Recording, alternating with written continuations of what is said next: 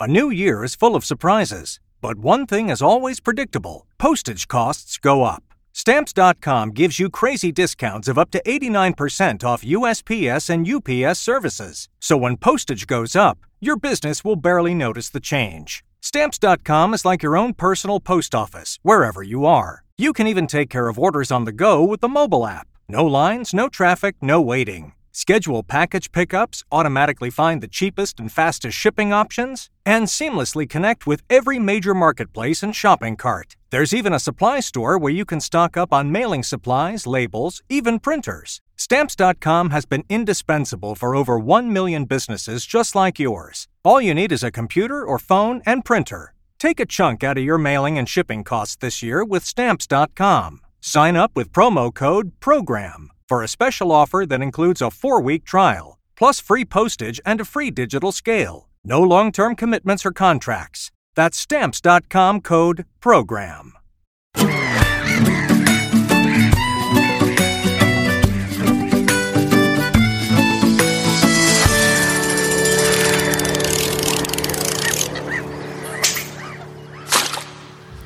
Herzlich willkommen zu einer neuen Folge Horst und der Fisch. Moin Horst. Moin Jochen. Heute beantworten wir, also du, Fragen. Ja. Fragen at Horst und der Fisch ist die E-Mail-Adresse, da könnt ihr eure Fragen loswerden. Und immer mal wieder gibt es dann hier Sonderfolgen und da beantworten wir ein oder Horst einen Großteil davon.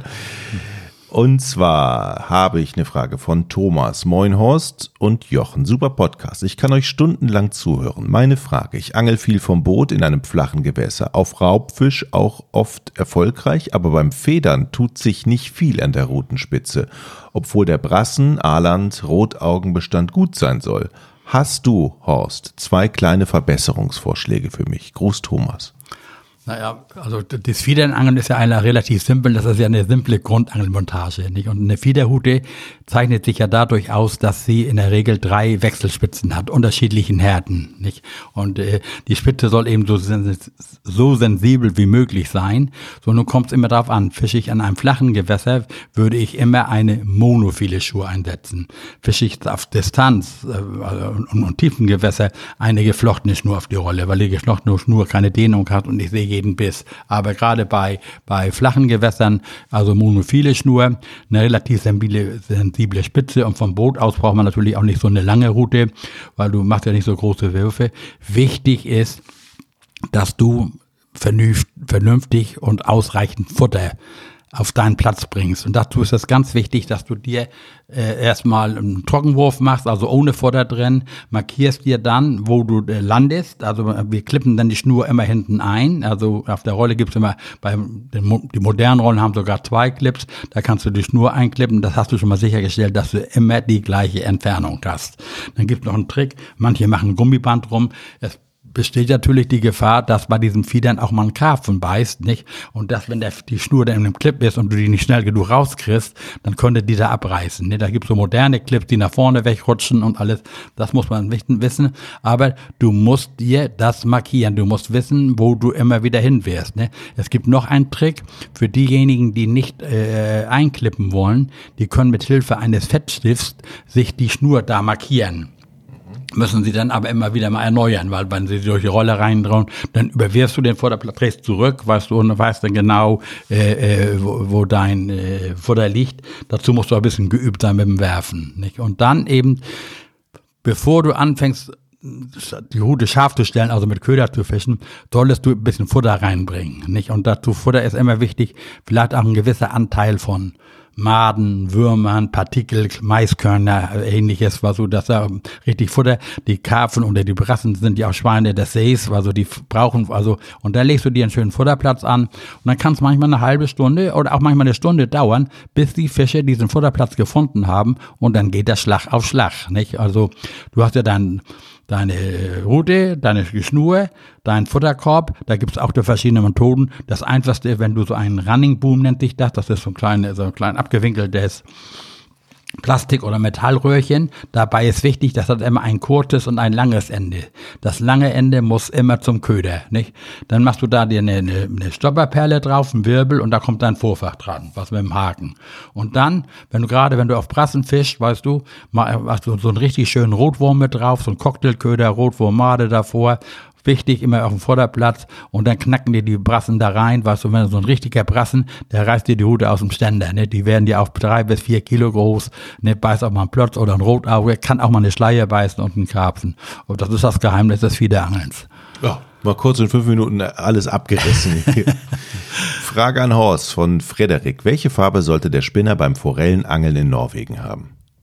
Beim Forellenangeln, du, also das äh, äh, ganz wichtig ist, dass du erstmal Vertrauen in deinem Köder hast. Also wenn du jetzt, äh, ich bin immer der, also ich bin ja ein Fan von diesen Maps. Das sind, gibt ja unterschiedliche Spinner und unterschiedliche äh, Formen. Und guck mal, wenn du jetzt auf Forelle angelst, ist das ja, angelst du einmal auf die Brauntraut, also diese verbuddelten Bachforellenbestände in den Gebirgsseen. Da brauchst du natürlich kleinere Spinner. Und dann der Klassiker ist eigentlich immer hier äh, Silber.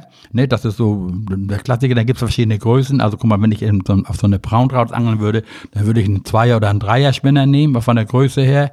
Und wenn ich äh, äh jetzt äh, äh, im, im Fluss angel, dann muss ich natürlich dementsprechend schwerer, dann kann ich auch ein Fünfer und ähnliches nehmen. Also bei mir in der Kiste ist immer Silber, Rot, Silber gestreift und schwarz mit gelben Punkten. Fury heißt der, nicht? Also, aber wichtig ist eigentlich, was du, wenn da Forellen sind und du äh, mit dem Spinner angelst, was du, du musst ja dieser Spinner muss ja schön rotieren, das Plättchen muss immer drehen und äh, gerade, was du, wenn du jetzt im Fluss angelst, was du auch mal gegen den Strom werfen, dass der Köder mit dem Strom rumtreibt. Nie immer, was du in die äh, äh mit, mit dem Strom drehen, sondern auch auf Gegenstrom, was du gerade in dieser Kehre, da kommen die Fische und dann einfach vertrauen und Köder. Kannst aber auch jeden anderen Spinner nehmen, was du es, aber diese Klassiker sind eben Silber, Rot oder äh, Rot-Weiß gestreift. Also das ist hier auch im, im Übrigen Heinz sein Favorit. Er fischt eigentlich nur mit dem Dreier Maps Rot-Weiß gestreift. Ne?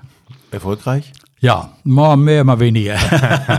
Aber dann, nee, also muss ich sagen, er vertraut dem ja immer, weißt du, und das ist so eine Allzweckwaffe. Du fängst natürlich dann auch mal kleinere Fische mitmachen, was untermaßigen Hecht oder untermaßigen Barsch, nicht? Also der Spinner ist schon ein Allroundköder, weißt du, je nach Größe kannst du da eben alles mitfangen. Ne?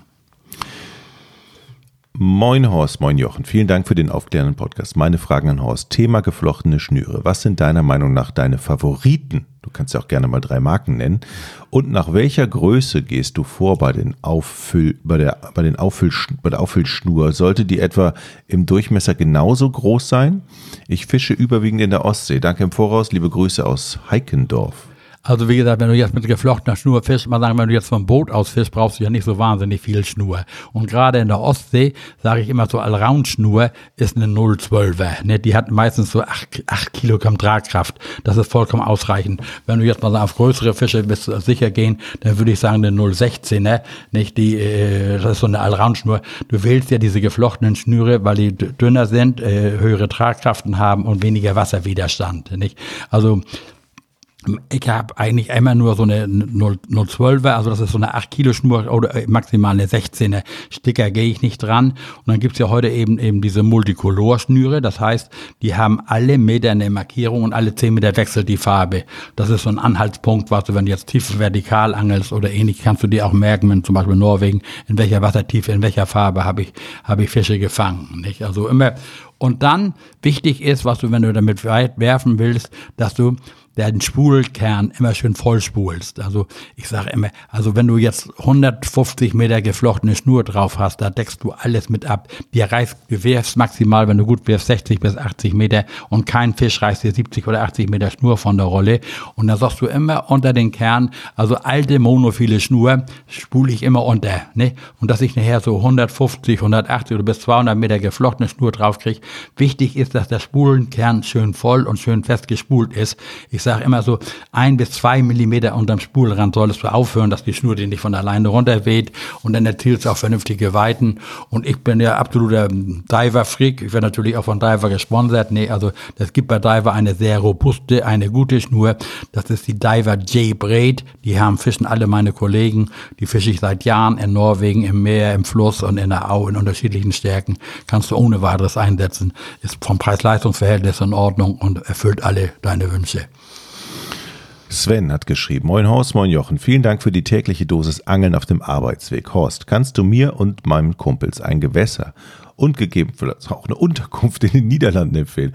Ja, wo wir gut vom Boot aus Spinnfischen gehen können und welches möglichst schnell vom Ruhrgebiet aus zu erreichen ist. Ja, das ist hier, wir sind eine Touristenberatungszentrale. Nein, also ich finde ja natürlich, weil ich ja mit, mit äh, da ich ja schon oft Schiedsrichter gemacht habe in den Niederlanden. Also die, äh, in, im Grunde genommen, was, ist egal, wo du in den Niederlanden bist, weißt du, äh, äh, da müsstet ihr euch einfach mal äh, informieren oder guckt mal bei, bei, Fisch und Fang in der, in der Fachzeitschrift, da stehen sogar die Plätze drin mit Beschreibungen, was kann man, äh, dass man weiß, wo man ist, was das gibt da ja hier, denn Bombel ist zum Beispiel, was du, man muss ja natürlich auch eine Schlipstelle daneben haben, ne, Stadt am Haringsfliet oder ähnliche, das sind, äh, und überall kriegst du da Quartiere in unmittelbarer Wassernähe, ne, einfach mal, du brauchst ja den, diesen Fischpass, wenn du da in den Niederlanden fischst, da dich einfach mal erkundigen, was du jetzt ge gezielt, also wir wohnen dann meistens in so um, Ferienhäusern, ne, die direkt am Wasser liegen und das ist in den Niederlanden, findest du überall, nicht? Also dieses ganze Rhein-Delta und Mars-Delta ist egal, wo du dahin fährst, was du jetzt gezielt da äh, äh, da bin ich eigentlich überfragt, was du, weil ich, ich werde ja immer eingeladen, was du, wenn ich da bin, das ist immer alles organisiert. Also, aber ich weiß zum Beispiel, müsstet ihr einfach mal bei, bei Fisch und Fang anrufen, da äh, verlangt aber so ein Redakteur, der kann euch das da näher erklären und erzählen dann auch. Ne? Und achtet mal drauf im Fernsehen, es läuft ja immer diese YPC, was du so äh, äh, ähm, äh, bei YouTube. Mhm. Ne? Da fängt jetzt, glaube ich, demnächst wieder die neue Staffel an. Und da werden dann auch manchmal ein paar Plätze verraten. Ne? Aber das nach, der, der Nachteil ist, guck mal, das sind nachher immer verbrannte Plätze. Also vom Ufer aus, diese Wettbewerbe finden ja vom Ufer aus statt, äh, da sind die Plätze verbrannt, da kannst du, da musst du dann schon morgens früh hin und dann auch verteidigen. Also aber vom Boot, also könnt ihr natürlich überall da auf den riesigen Gewässern da äh, äh, fangen und das sind ja diese Buhnen und gerade diese Zanderangelei und überall liegen Boote. Also da macht euch mal Stau und sonst informiert euch mal über die Fachzeitschrift Fisch und Fang. Die hat neulich auch mal eine Reportage gehabt, wo die Profis da angeln und äh, wo Schlippstellen sind, wo man dann am Boot reinkommt. Ne? Da kriegt ihr dann eure Auskünfte. Dann haben wir hier noch die letzten beiden Fragen und zwar von Martin. Lieber Jochen, lieber Horst, bei mir ist das Angelfieber ausgebrochen. Noch verfüge ich über wenig Angelerfahrung. Ha, willkommen im Club. Aber dank euch wächst zumindest das theoretische Wissen schneller als gedacht. Danke dafür. Hier meine erste Frage. Wie kann ich an größeren Seen, zum Beispiel Ammersee, vom Ufer aus an einem Kiesstrand erfolgreich angeln? Die Wassertiefe bleibt im Uferbereich recht lange flach, circa 70 Zentimeter. Die erste Kante ist selbst mit, mit weiten Würfen kaum erreichbar. Anderweitiger Schutz für die Fische Seerosen, Schilf ist auch nicht vorhanden. Macht es überhaupt Sinn, an diesen recht flachen Gewässerabschnitten auf Grund oder Spinnen zu fischen? Ja, absolut. Nee, auch, auch mal sagen, diese nährstoffarmen Gewässer, was so die wenig Struktur haben, beherbergen natürlich Fische, nicht? Deine erste Anschauung müsste jetzt eine Warthose sein. Nee, also du musst, also äh, vom Ufer aus, wenn das Wasser so flach ist, was du, musst du schon so weit reinwarten, dass du eben noch einen vernünftigen Stand hast und dann erst werfen, nicht? Also das ist äh, das A und O. Wenn du da vom Ufer aus angelst, wirst du nie die Weiten erzielen, was du vielleicht, wenn du dann Fides, also wie ich vorhin schon mal erklärt habe, mit dem Futter Wasserkorb oder ähnliches. Aber wenn du jetzt gezielt auf Raubfisch angeln willst, kauf dir eine vernünftige Warthose. Nicht wichtig ist beim Waden immer schön die Füße auf dem Grund schloren, nicht hochheben, dass du über irgendwelche Steine stolperst. Aber wenn da so Kiesstrand ist und dann eben bis du so einen schönen festen Stand hast und dann das Gewässer äh, fächerartig abfischen, nicht dann da eben Wobbler, einen Blinker und ähnliches durchziehen, immer ein Stahlvorfach einsetzen. Da gibt's richtig schöne große Hechte. Also da äh, ohne weiteres möglich. Aber so vom reinen Stand aus, dann würde ich nur auf Friedfisch angeln, also wie gesagt, dann eben mit Würmern oder Maden und ein bisschen vorfuttern. Aber Raubfisch angeln müsstest du schon mit der Warthose reingehen. Sag mal, du hast gerade beschrieben, wie man mit der Warthose latschen muss. Das heißt, wenn man wenn man nicht hinfallen muss, muss man wie man Ja, also guck mal, schluren. Ne? Also ja. was, was, sonst, was, sonst immer die Eltern sagen, hey, die Füße hoch ja. oder weiß ich was alles. Guck mal, du siehst ja manchmal unter Wasser nicht irgendwie einen Stein oder ein Hindernis, nicht? Und wenn ich jetzt, was du den Fuß immer nur nach vorne schieb, dann ertaste ich das, was du, und dann liegt auf einmal ein großer Brüchel und hebst den Fuß hoch, kommt eine kleine Welle und dann bist du, verlierst du den Stand und kippst um, ne? Deswegen ist bei der Warthose auch wichtig, was du viele tragen, denn eine Schwimmweste, das gibt auch so eins, was nachsichtig sich aufbläst, nicht? Oder man solle zumindest einen Wartgürtel Gürtel umlegen, weißt du, dass dir kein Wasser in die Warthose läuft, nicht? Ja, ja. Nicht, Wenn ich da umfalle, kann es ja gefährlich werden sogar. Ja, habe ich selber alles schon erlebt, weißt du. Guck mal, wenn die Warthose nicht eng an dich kommt, das ist eben de, de, den Fehler, wir machen viele du hast eine Warthose, die ist ja meistens also bis äh, unter die äh, Achseln hochgeschnitten, die Warthose, nicht? Und äh, wenn die jetzt so locker sitzt, was und dann stecken die ihre Regenjacke oder Wartjacke in die Warthose. Du sollst sie immer über die Hose äh, tragen, nicht? Dass der Wasserdruck das erstmal so ein bisschen, nicht, dass dir nicht gleich so viel Wasser einbricht, nicht? Und wie gesagt, dann ist es empfehlenswert, so einen sogenannten Wartgürtel umzulegen, dass du nicht, also dass du dir, es wird dir immer ein bisschen Wasser reinlaufen, aber nicht so voll laufen. Denn dann läuft dir Wasser rein und du hast unten in den Stiefeln noch Luft und oben ist Wasser und dann schwimmen die Füße oben und du bist nur mit den Händen am Paddeln, um den Kopf über Wasser zu halten. Ne? Lass mich raten. Du machst das aber bestimmt nicht. Nein. Aber ich habe die Wartjacke immer über und ich habe eine enge Wartjacke, was so die unten Neoprenbündchen hat. Ja. Die liegt schon sehr eng an. Also, äh, äh, aber ich selber aus Erfahrung, Leute, wer nicht so ganz äh, trittsicher ist und das Gewässer nicht kennt, ist ein Wartgürtel schon sinnvoll. Nicht? Also ich habe selber schon im Wasser gelegen und konnte mich nur, du wirst dann ja auch die Angelrute nicht loslassen, die du in der Hand hast, weißt du, und die meine Beine trieben hoch und ich kriegte einfach meine Beine nicht an Grund. Nicht? Weil da Luft drin ist. Ja, und dann bin ich eben, habe mich an so einen Stein rangezogen, weißt du, und dann ähm, am Stein, da kam aber auch ein Kumpel schon, der das mitgekriegt hatte, weißt du, und es ist der Glück, Unglück auch jedes Jahr, Leute. Wo war das? Wo war das bei dir? Das war in Dänemark in, in der Ostsee, ne, beim Meerforellenangeln, nicht? Das ist natürlich immer noch ein bisschen gefährlicher, als wenn ich jetzt in so einem bayerischen See angel. Äh, Da hast du natürlich immer hier äh, noch Strömung. Und du, hast nicht so viel, du hast nicht so viel Wellen. Ne? Nein, nein, und das, was, das Tückische ist ja bei der ganzen Wartangelei, weißt du, wenn da draußen ein großes Schiff fährt, das siehst du gar nicht. Und mit einer Verzögerung von 20 Minuten, einer halben Stunde, kommt auf einmal die riesige Bugwelle, nicht? Da hörst du es nur noch rauschen und dann kriegst du eine geklatscht, wenn, wenn du das so unvorbereitet stehst, die schippt sich um, nicht? Wasser hat Kraft. Ne? Dann hat Martin eine zweite Frage. Wenn Horst nur drei komplett montierte Angeln besitzen dürfte, welch würde, welche würde er auswählen? Wurfgewicht, Länge, Rolle, Schnurstärke, Schnurart, Köder. Ja, wenn ich nur, äh, also ich würde eine 2,70 Meter lange äh, Hute wählen, ein Wurfgewicht bis, wollen sagen, ähm, bisschen äh, härter, 40 bis 80 oder 100 Gramm, Schnurstärke 0,16. Frage beantwortet. Dann hat er noch eine, eine, einen Hinweis, vielleicht greifen wir den auf. Toll wäre es, wenn ihr mal eine Frage zum Angelwetter machen könntet. Inwiefern wirkt sich das Wetter auf das Beißverhalten aus? Gebt das eine ganze Folge her, Horst? Nee, eine ganze Folge nicht. Also ich, Dann beantworten es die ist- Frage jetzt. Ja, also es ist so, was viele Angler achten auf den Luftdruck. Ne? Also wenn der Luftdruck äh, steigt oder fällt und, äh, und ähnliches. Und ich sage immer, Leute, also ich persönlich angel gerne. Und wenn ich mal sage, die Zeit, die meisten sind ja berufstätig, die können dann nur am Wochenende angeln oder nach Feierabend oder ähnliches. Und dann ist mir auf Deutsch gesagt, ist im Grunde genommen egal. Ne? Du wolltest scheißegal sein. Ja, ja. denn, denn guck mal, ich mache mich ja selbst verrückt. Ja. Also ich gucke jetzt erstmal aufs Wetterglas, oh, Luftdruck fällt, oh, fallender Luftdruck taucht nichts. Dann hast du doch schon psychologisch, ne?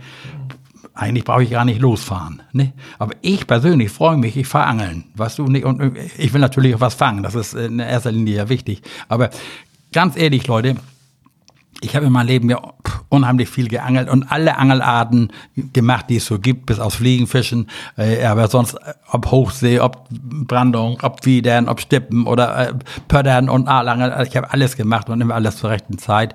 Ich freue mich auf ein Angelerlebnis, ich bereite mich vor. Ich war gestern bei meinem Kumpel, der will heute mit seinem Enkel am Forellensee angeln. Ne? Dem ist egal, der hat das jetzt abgemacht, die fahren los und fahren hin. Weißt du, wenn ich jetzt immer, guck mal, Weite Wind und Ost und West, Nord trifft uns der Angler fort. Also wenn, weder Wind aus Ost und Nord treibt uns die Angler fort. Und solche Sprüche gibt das ähnliches. Aber Leute, ne, wenn ihr angeln wollt und das Wetter lässt es zu, dass ihr angeln könnt, fahrt los. Ne? Ob Hochdruck oder Tiefdruck oder, oder Regen. Früher hieß es immer beim Aalangeln, wenn Gewitterluft ist, ist es für Aal gut. Habe ich erlebt. Ich habe vorm Gewitter gefangen wie verrückt. Ich habe aber auch nichts gefangen. Ne? Bei Vollmond habe ich schon die schönsten Aalnächte erlebt. Sonst fährt kein Mensch bei Vollmond hin. Also wenn ihr Zeit und Lust und eure Zeit das erlaubt, genießt die Zeit am Wasser, angelt nicht und wenn äh, ich sage immer wieder, wenn ich ganz ehrlich bin, bei mir über, auch bei mir überwiegen die Schneidertage. Ne? Also wenn ich jetzt gezielt auf Raubfisch angeln will und sage, ich will heute mal einen Hecht angeln oder ich möchte auf Zander angeln oder auf Barsch angeln, ist nicht sicher, dass ich immer einen fange. Ne? Barsch kann man schon sagen, na gut, das kannst du irgendwie einrichten mit einem Wurm oder ähnliches, aber zum Beispiel Zander oder Barsch, ne, da kommt immer aufs Gewässer an und äh, äh, also einfach fahren, wenn man Zeit und Lust hat. Frage beantwortet. Vielen, vielen Dank, Horst. Wenn ihr weitere Fragen habt für die nächste Folge, fragen at Horst ist die E-Mail-Adresse. Danke, Horst. Gerne, Jochen.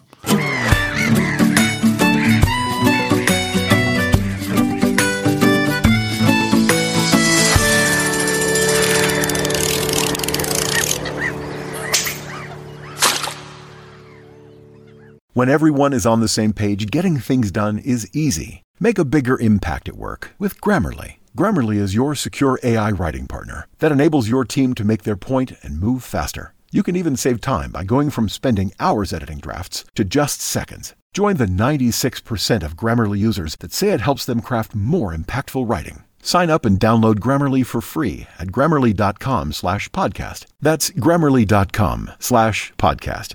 Easier said, done.